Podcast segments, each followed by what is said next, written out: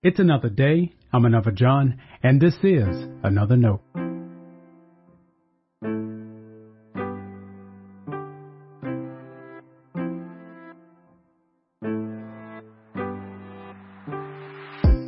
Today's edition of Another Note is titled Reclaiming Joy. Our scripture reference today is Isaiah chapter 51, verses 1 through 3. As always, may the Lord add a blessing to the reading and hearing of His holy word.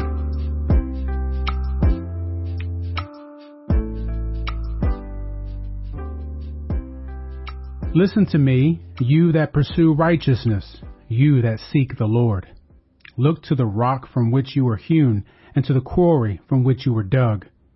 Look to Abraham your father, and to Sarah who bore you.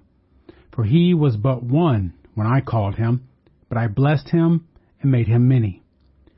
For the Lord will comfort Zion. He will comfort all her waste places, and will make her wilderness like Eden, her desert like the garden of the Lord. Joy and gladness will be found in her, thanksgiving and the voice of song. This is the word of our Lord. Thanks be to God.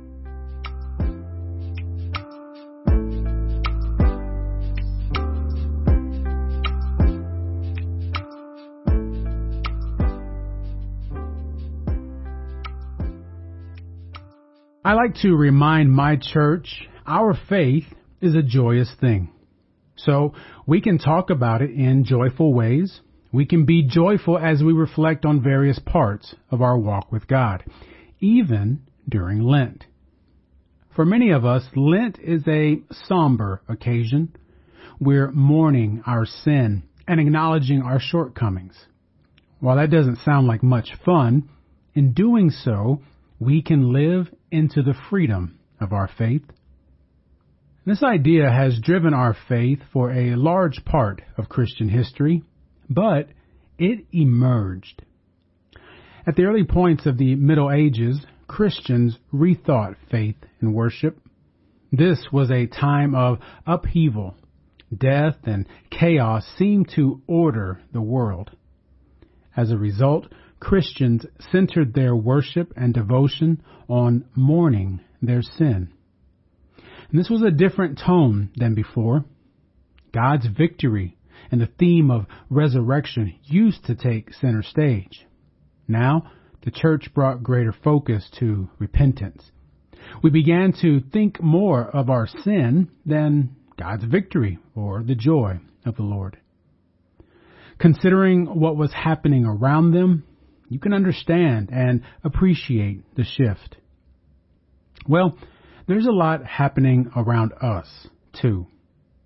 Now, I'm not comparing or suggesting one time in history is worse or more tragic. I'm asking you to consider how we respond to what happens around us. We've known some upheaval these last few years, haven't we? Confession and pardon are beautiful aspects of our life with God. They pour over into our life with each other.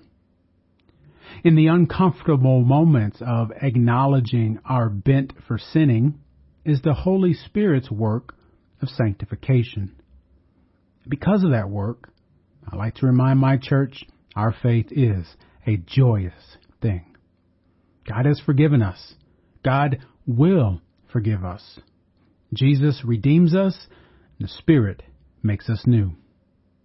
How does that inspire you? Joy is an appropriate response. Joy is also a witness. There's no need to dismiss our focus on repentance. Just add joy to it. Let's reclaim joy in God's power and the promise of resurrection as a central aspect of our life together. Stay blessed. Now, before you go, let me make sure you know I love you and you are a blessing to me. Thanks for listening to another note. I hope it helps you live a life worthy of the calling you have received. Let me know if I can pray with you and help us reach others by sharing today's devotional or leaving a review wherever you listen as a podcast. And finally, make sure to check out the website at anotherjohn.com. God be with you.